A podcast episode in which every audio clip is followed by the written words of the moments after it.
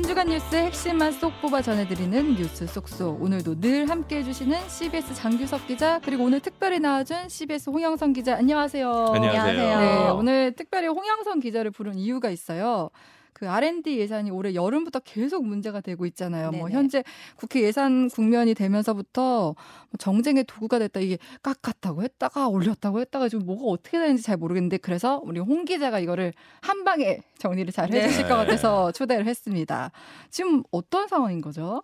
R&D 예산이 이제 어떻게 정쟁의 도구가 됐냐 음. 이걸 이제부터 차근차근히 설명을 하려고 하는데 먼저 우선 단도직입적으로 말씀을 드리자면 네. 대통령제인 우리나라에서 대통령의 말 한마디로 예산이 갑자기 뒤바뀐 게 음. 이게 딱 첫 시작이라고 말할 수. 있을 것 같습니다. 네. 사실 대통령이 국정 운영의 중심이다 보니까 저는 이런 말을 사실 할 수는 있다고 봅니다. 네. 근데 이제 문제는 정부의 R&D 예산이 저도 이번에 취재해서 취재하면서 알았지만 굉장히 세세한 스케줄대로 이게 정해져 있는 절차가 있습니다. 음. 그걸 이제 정부에서 전문가들 얘기를 들으면서 6월까지 올해 6월까지 음. 예산을 다 짠 뒤에 기재부에 이제 넘겨야 합니다. 음. 근데 이제 그 딱그 마무리되는 시점에 아. 대통령이 R&D 나눠 먹기 안 된다. 이렇게 음. 되면서 예산이 완전히 뒤엎어졌습니다. 네네. 그리고 그 뒤엎어진 예산이 무려 이제 5조 정도가 깎이게 되면서 이 논란이 시작됐던 거죠. 어떻게 보면은 예산을 다 짜놓은 마무리 시점에 대통령이 말을 딱 한 거네요. 네네. 근데 얼마나 깎였어요?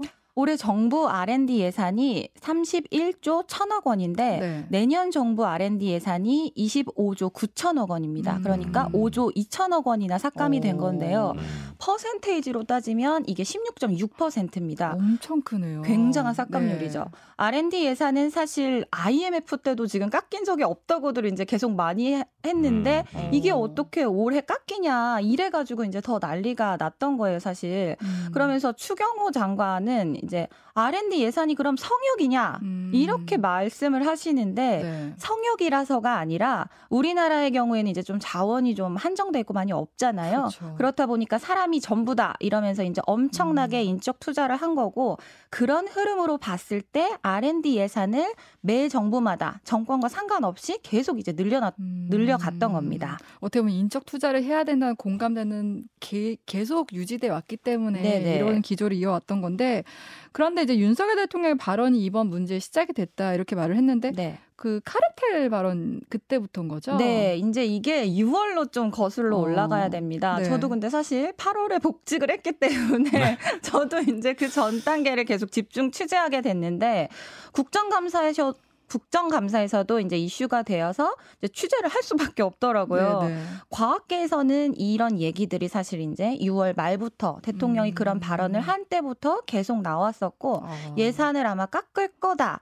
깎을 수 있을지도 모른다 이런 얘기들이 음. 나오는데 이렇게 파격적으로 이제 깎일 줄은 음. 몰랐다는 말들을 네. 하시더라고요. 그러니까 그때까지만 해도 이렇게 이게 과연 실현이 될까 이렇게 생각했던 어, 그렇죠. 거예요. 왜냐면 다 절차가 있었고 계획이 어, 있었으니까. 지금까지 그 깎은 적도 없었으니까. 네. 근데 6월 말부터 이 6월이 좀 중요한 시점인 것 같아요. 네. 이게 아까도 말했지만 음. 그 R&D 예산은 법에 정해져 있습니다. 법에 음. 언제 어떻게 누구한테 너 어디에 넘겨야 되는 것까지 굉장히 자세하게 나와 있더라고요. 네. 그 발언, 그 대통령의 카르텔이 아닌지 나눠먹기인지 음. 그 발언을 한 때가 국가재정전략회의를 하면서예요. 6월 28일인데요. 30일 바로 이틀 전전 날이죠. 전인가요? 네. 문제의 날입니다. 좀 어. 기억해 주셨으면 좋겠고 이렇게 이제 그 6월 28일에 국가재정전략회의에서 대통령이 이제 그런 말을 하고 과기부는 이제 난리가 난 겁니다. 그러다 보니까 과기부가 그 R&D 예산 컨트롤 타워라고 했잖아요.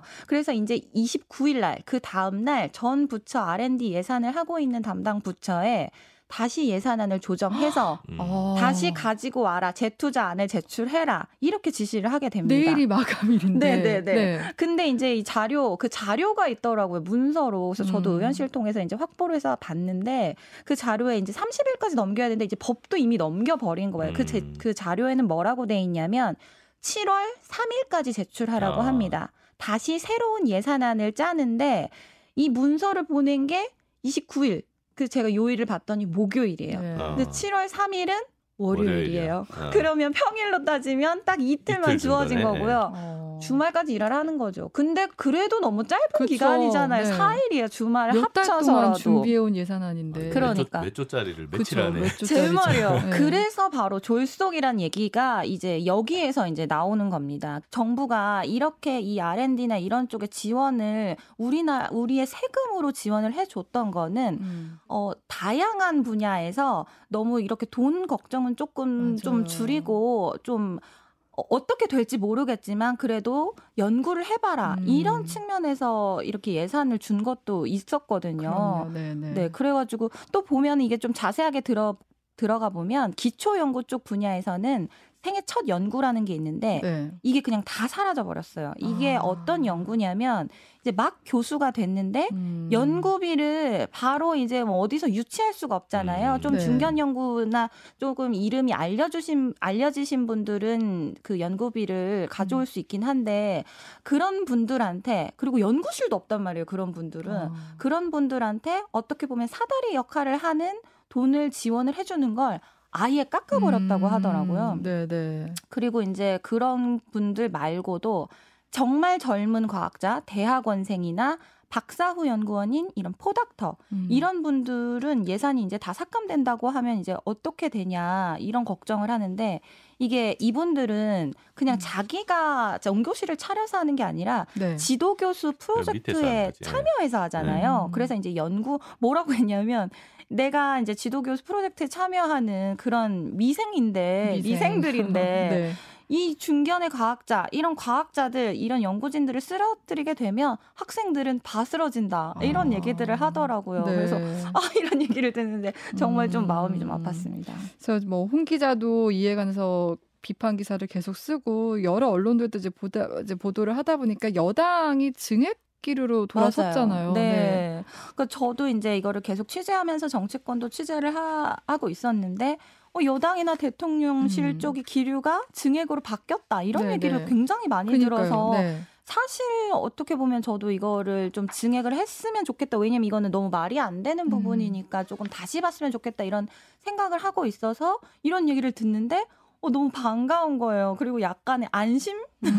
아, 그러면 이제 증액 논의가 잘 이루어지겠구나라고 했는데 야당에서는 이제 계속 좀 의심을 하더라고요. 네. 왜냐면 여당이 믿을 수가 없다. 음. 구체적이지가 않다. 어. 이런 얘기들을 이제 해서 어, 어, 왜 그러지? 왜 논의가 안 되고 있지? 이제 했는데 아니나 다를까 이제 이번 주에 이제 상임위에서 그 소위 지금 진행하고 네네. 있잖아요. 근데 거기에서 그 과방위 같은 경우는 소위에서 야당이 단독으로 8천억 원을 증액했다 음. 이런 이런 기사들이 났잖아요. 실제로 확인해 보니까 그렇고 네. 이제 여당은 그제서야 이제 과학자분들의 이제 그 현장 아. 이야기를 듣는다고 간담회를 하시더라고요. 어쨌든 뭐 야당이든 여당이든 네. 8천억 원 증액이 됐으면은 이제 증액이 되는 거면 이제 음. 좀 해결이 됐다고 봐야 되지 않나요? 저도 그런 줄 알았습니다. 네. 근데 어 아직은 안심할 정도는 아닌 것 같아요. 어. 왜냐면은 이 가방이 소위에서 야당이 단독 의결을 했다고 음. 했잖아요.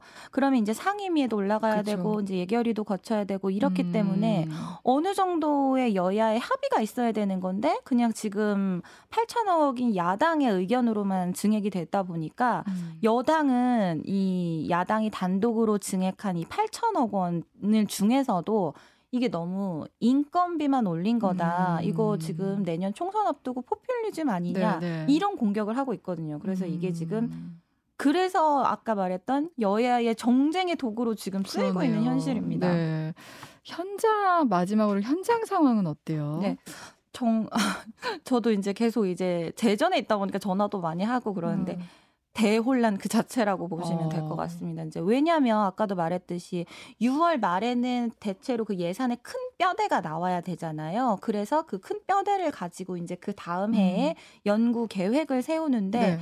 지금 벌써 11월이에요. 아. 해가 지금 다 지나가고 있어요. 네. 그러다 보니까 그리고 또 이게 예산이 확 깎였다가 지금은 또 8천억 원이면은 거의 아까 말했던 6월 버전 있잖아요. 네. 6월 거의 6월 버전 수준으로 확 지금 늘렸 다는 말이에요. 어. 그러면 지금 이제 현장에서는 웃을 수도 없고 울을 수도 없는 거예요. 왜냐하면은 이제 걱정인 게 여야가 너무 양극단으로 확 깎았다가 음. 확 늘렸다가 이렇게 지금 왔다 갔다 하다 보니까 정말 증액해야 할 것들이 있거든요. 아까 말했듯이 그 과학의 그 생태계를 위해서 음. 꼭 필요한 부분들 그렇게 큰 돈도 아니에요. 사실 구조적으로만 조정할 부분들인데 음. 그런 부분들이 이제 다 잘려 나가고 여야 싸움에 R&D 예산만 지금 망가지는 음. 게 아니냐. 이래서 오히려 또 조금 좀 목소리를 좀 줄이고 있으시더라고요. 네, 네. 제가 옛날에 이제 해외에서 공부할 때 음. 한국의 이제 R&D 예산 비중이 상당히 높거든요. 전세 국가들 중에서 그 해외에서 볼 때는 이제 아, 한국에서 R&D에 이렇게 집중을 하니까 이렇게 기술도 발전하고 음. 경제가 발전하는구나 이렇게 이제 이해를 하고 있거든요. 근데 이제 R&D 예산이 거의 16%가 줄었다는 거는 사실 좀 그동안 쭉 오던 어떤 그 경향성에서 너무 떨어진 그쵸. 거 아닌가 하는 네, 생각은 네. 좀 드는데 근데 또 이게 너무 오랫동안 R&D 예산이 많이 배정이 되다 보니까 어, 실제로 좀 뭐 대통령 얘기한 대로 나눠 먹기 음. 식이 많이 있긴 있었던 것 같아요. 음. 브로커들도 있고, 예, 그 다음에 이게 예, 연구 예산이라는 게 뭐 1년짜리는 거의 없잖아요. 음. 몇 년짜리 그렇죠. 이렇게 가는 네. 건데 그러다 보면 이제 어, 하던 게 계속 추가 추가 추가돼서 그냥 아무 생각 없이 그냥 다음 해에도 받고 받고 이렇게 되는 음. 경우도 있으니까 좀 혁신이 필요하긴 했는데 문제는 이제 그게 이틀 만에 그게 그쵸. 뭐야 네. 이게 개비가 될 수 있는 혁신이냐 네. 음. 이런 부분은 좀 생각해 볼 필요가 있는 것 같아요. 네, 네. 정책이라는 거에 달려 있는 사람들이 너무 네. 많잖아요. 음. 되게 신중해야 되는데 너무 그, 즉흥적으로 이뤄졌던 거 아닌가 음. 이런 생각이 어, 듭니다. 사실 예산의 배분이라는 거는 한 나라의 정부에서 뭘 가장 중요하게 그렇죠. 여기느냐, 네. 전 메시지라고 생각을 하거든요. 음. 그래서 또 그래서 이쪽 분들이 좀 걱정을 하는 게 안 그래도 지금 우리나라는 의대 쏠림 현상 음. 너무 심하지 않나요? 음. 이렇게 R&D 예산을 흔듦으로써 정말 아 그런 음, 분들이 정말 많았어요. 뭐 이렇게 되는 거지. 우리나라가 그래도 R&D나 이런 쪽에 좀 투자를 많이 해서 나도 정말 연구를 좀 해보려고 했는데 이렇게 여야가 흔들면 이렇게 한꺼번에 막 쓰러진다고? 음. 아 그럼 나는 그냥 해외에 가야겠다. 아. 아 그냥 우리나라 정치인들의 그런 거로 음. 인해서 이런 나의 밥 그릇이 왔다 갔다 하는 이런 불안정한 상태는 너무 힘들다. 음. 이런 말들을 되게 많이 하시더라고요. 그 부분에 있어서 저는 그 지금도 이제 대통령과 여당이 기, 그 증액 기류로 돌아섰다고 하지만 그냥 돌아섰다는 거에 문제가 아니라 메시지를 전 던져야 된다고 생각해요. 음. 그 부분에 대해서는 아주 약간의 오류가 있었다. 라고 하고 약간 다시 조정을 해보자 이렇게 했으면 음. 좀 논의가 더 잘 이루어지지 않았을까 약간 이런 생각이 장기적인 들더라고요. 시각에서 봐야 되는데 줬다 뺐었다 줬다 뺐었다 그러니까. 이렇게 가니까 사실 이제 그런 것들은 예측 가능성을 줄이는 그렇죠. 네. 네. 네. 혼란만 일으키고. 네. 네. 네. 우리 흥분한 홍영성 기자의 메시지 정부나 국회에서 잘 들었으면 좋겠다 생각이 들고요. 우리 장규석 기자가 준비한 대중교통 얘기 네. 얘기를 해볼게요. 이게 네. 어제 서울시가 추진하는 기후 동행 카드에 인천시도 참여를 한다고 발표를 네네. 했어요. 따끈따끈한 네. 소식이죠. 음. 네. 그 어제 오전에 그 오세훈 서울시장하고 유정복 인천시장이 만났어요.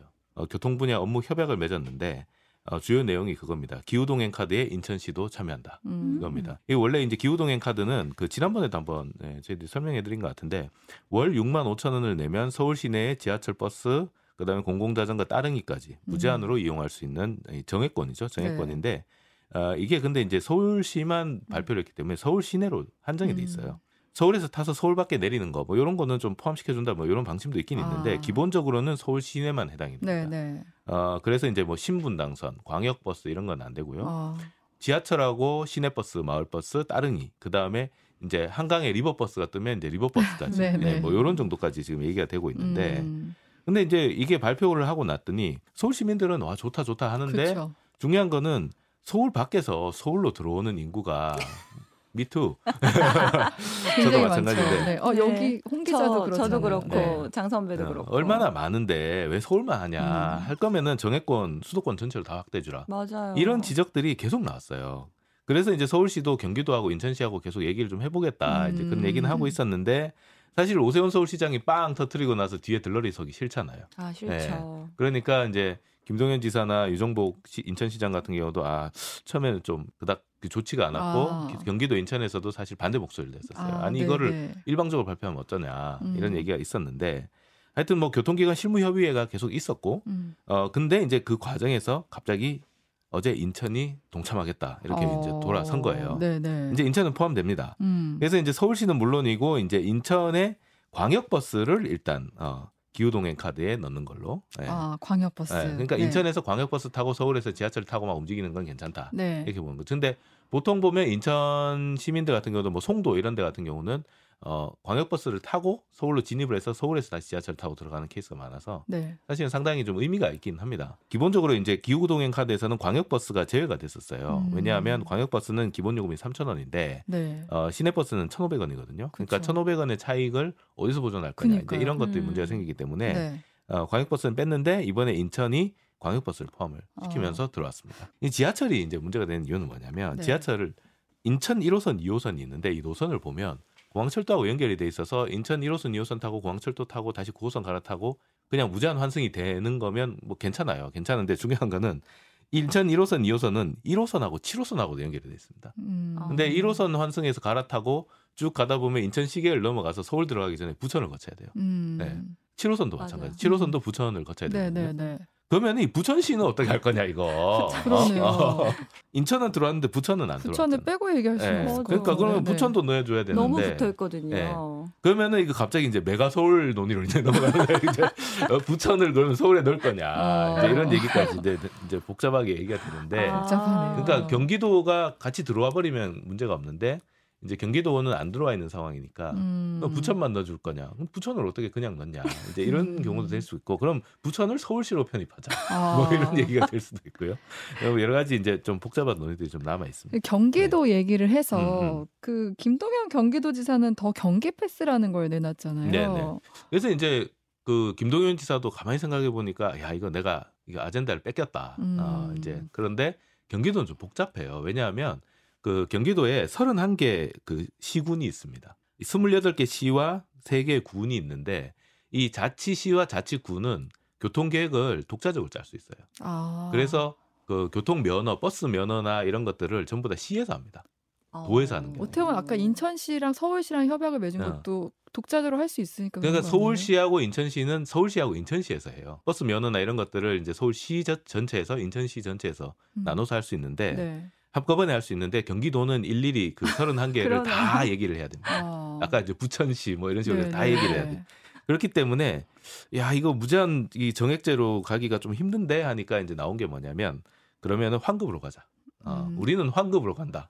아. 더 얼마 이상 타면 그 차액은 돌려주겠다는 거죠. 어떡해요? 이게 그러니까 이제 그 내년 하반기에 K-패스를 도입을 하거든요. 네. 원희룡 국토부 장관이 전국적 차원에서 시작하는 게 이제 K-패스인데 이게 뭐냐면 대중교통을 어 21번 이상 쓰면 그 차액의 어 20%를 돌려주겠다. 음. 예, 그러니까 어 제가 뭐 21번 쓴다 그러면 왕복 한 10번만 해도 하루에 10번만 출퇴근해도 한 달에? 예, 한 달에 20번 쓰잖아요.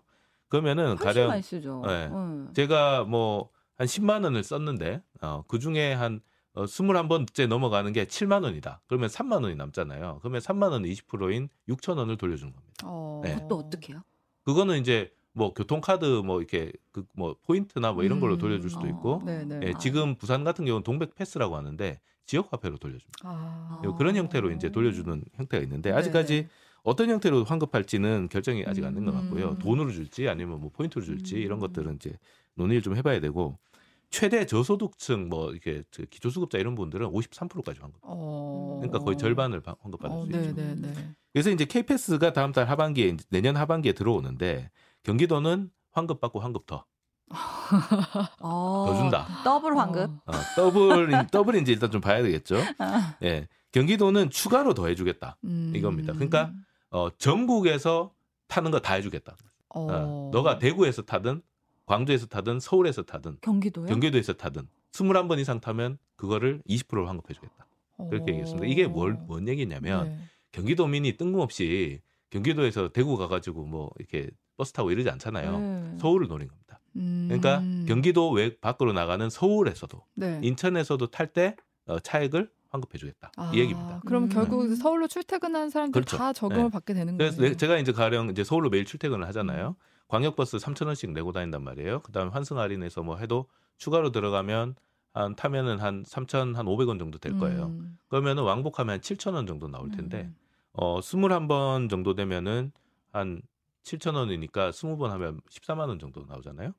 14만 원 넘어가고 그다음에 한 그게 두 배 한 20만 원 정도 냈다. 뭐 이, 25만 원 정도 냈다. 이러면은 어 한 뭐 20만 원이라고 쳐요. 그러면 6만 원 정도 나오는데 그거에 20% 12,000원 정도 돌려가는 거죠. 네. 네. 어. 그리고 청소년은 30%. 음. 음. 청소년 학생은 30%, 음. 아 청년이 청년. 음. 청년은 30%인데 K 패스는 청년이 34세까지입니다. 근데 네. 더 경기 패스는 39세까지 아. 네. 39세까지 네. 3년이군. 30% 돌려준다. 네. 예. 좋네요. 예. 이렇게 이제 좀 이렇게 청년 연령도 올리고 지역 제한도 없애고 이렇게 해서 음. 이제 조금 더 이제 환급을 늘린 거죠. 어. 그렇게 해서 이제 K 패스 받고 더 경기 패스 네, 이렇게 아. 이제 가는 거죠. 그러니까 어 이제 잘 계산을 해봐야 되는 게 서울에서 환승을 많이 하는 사람은 서울에서 하는 기후동행 카드를 음. 쓰는 게 낫고 어 그거보다 내가 경기도에서 이제 광역버스 타고 출퇴근하고 신분당선 타고 뭐 이렇게 가면 사실은 어, 더 경기 패스로 환급 받는 게 더 유리한 거죠. 아, 네. 이거 근데- 각자에 맞춰서 좀 잘. 근데 사실 뭐 아직 정해진 건 아닌데 그냥 이제 저도 이 만약에 이용할 걸로 이제 생각을 드- 하는 사람 입장에서 헷갈려요. 그렇죠. 사실 네. 똑같은 거잖아요. 네, 네, 근데 지금 경기도 지사나 서울시장이나 아젠다 싸움을 하고 있기 때문에 그러니까 지금 똑같진 않아요. 이게 비슷하잖아요. 돌려받는 그, 음. 그 금액이 좀 다를 수가 있어요. 음. 가령, 가령 음. 제가 이제 광역버스를 타고 다니는데 광역버스는 기후동행 카드에는 안 들어가거든요. 광역버스는 그 돈을 그대로 내고 다시 또 6만 5천 원 주고 무제한을 타고 다니는 게 네. 서울에서 많이 이용하면 그게 더 유리할 수도 있고 음. 어떤 사람은. 음. 근데 어떤 사람은 광역버스 타고 지하철 한 번만 타면 그냥 내 출근하는데 도착한다. 네. 어, 회사에 도착한다. 그러면은 사실 지하철 요금 한 번 때문에 어, 정액권을 이용할 필요는 없고. 음. 음. 어. 그러니까 이제 계산을 해서 나한테 유리한 쪽으로 갈 네, 거다. 네, 네. 어, 이렇게 음. 보는 거죠. 그다음에 이제 또 GTX가 내년에 또 개통을 하게 되는데 음. 이게 또 이제 어떻게 편입될 건가 이런 그렇죠. 것들이 또 관건이고 네, 네. 음. 또 서울에서는 이제 한강 리버버스가 또 나옵니다. 음. 근데 이게 한강 리버버스 이게 시점이 어디냐면 김현아, 네. 김포 현대 아울렛. 네, 그 바로 앞에 있습니다. 아. 네. 아. 그렇기 때문에 어, 김포 시민들도 일부 이제 혜택을 음. 볼수 있을 것 같아요. 음. 근데 음. 리버버스 이거 타면 시점에서 그러니까 아라뱃길 아라 관문에서 여의도까지 30분 걸리거든요. 9호선만큼 빨라요. 오. 그렇기 때문에 이것도 또 편익이 있기 때문에 이게 이거 편익을 볼 사람들은 또 음. 기후동행 카드를 사겠죠. 그러네요. 김포에 살아도. 네, 네, 네. 음. 뭐 이런 것들 여러 가지 이제 계산을 해서 나한테 제일 유리한 것들을 그러네요. 찾지 않을까 음. 뭐 이렇게 되는데 네. 일단은 그 기후동행 카드는 어 인천하고 서울이 가는 거는 내년 1월부터입니다. 음. 그러니까 두달 뒤에 바로 시작합니다. 곧이네요. 예, 와. 바로 시작하고 네. 어 K패스는 하반기 7월부터 시작. 음. 그렇기 음. 때문에 상반기 기다려야 돼서 음. 일단은 좀 이거 보고 있으면 좀 속 쓰릴 것 같긴 해요. 서울 시민들은 다 혜택 받고 맞아. 있는데 경기 경기도민들은 좀 속 쓰릴 것 같은데 네, 네. 일단 뭐 일단 좀 지켜봐야 되는 음, 상황이고 일단 네. 경기도에서 근데 더 경기 패스를 시작을 해- 하면은 음. 아마 다른 지자체에서도 가만히 있지는 않을 것 같아요. 음. 우리도 더 줄게. 경기 패스는 언제부터 시작하나요? 하반기부터 아마 할 것 같아요. 내년 하반기. 예, 예, 예. 아. 그렇기 때문에 좀 기다려야 된다 음. 이런 거고.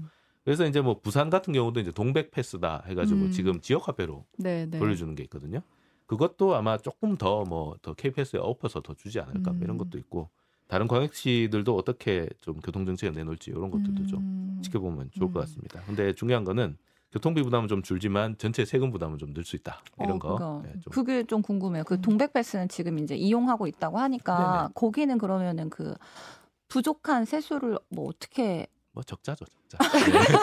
네. 그게 지속하 가능한 뭐 지방채 건지 이런 걸로 이제 예, 가는 건데 근데 이제 그게 있어요. 대중교통을 이용하게 되면 그 어, 승용차 이용이 줄어듭니다. 그렇죠. 예. 네. 그런 부분에서 편익이 발생하고 음. 거기서 들어오는 어떤 편익을 그러면 세금이 나- 들어가는 부분하고 얼만큼 차이를 가져갈 거냐 이런 음. 부분들도 계산을 해봐야 되기 음. 때문에 음. 무조건 세금이 조금 더 는다고 해서 이게 하면 안 된다는 음. 쪽보다는 음. 오히려 이제 뭐 공기가 맑아진다거나 네. 아니면 도로 사정이 좋아져서 뭐 연비가 좀 좋아진다거나 이런 경우도 생길 수 있기 때문에 음. 그런 부분까지 감안을 해야 될 것 같아요. 음, 확실히 뭐 정책 경쟁으로 인해서 시민들의 교통 편의는 많이 늘어날 것 같다 이런 생각이 좀 드는데 계산은 좀 복잡해지죠. 네, 근데 이제 말씀하신 대로 이제 예산이나 이런 음. 비용을 어떻게 감당할지가 가장 중요하지 않을까 싶습니다. 네, 오늘 뉴스 쏙쏙 CBS 장규석 홍영선 기자였습니다. 고맙습니다. 네, 감사합니다. 감사합니다.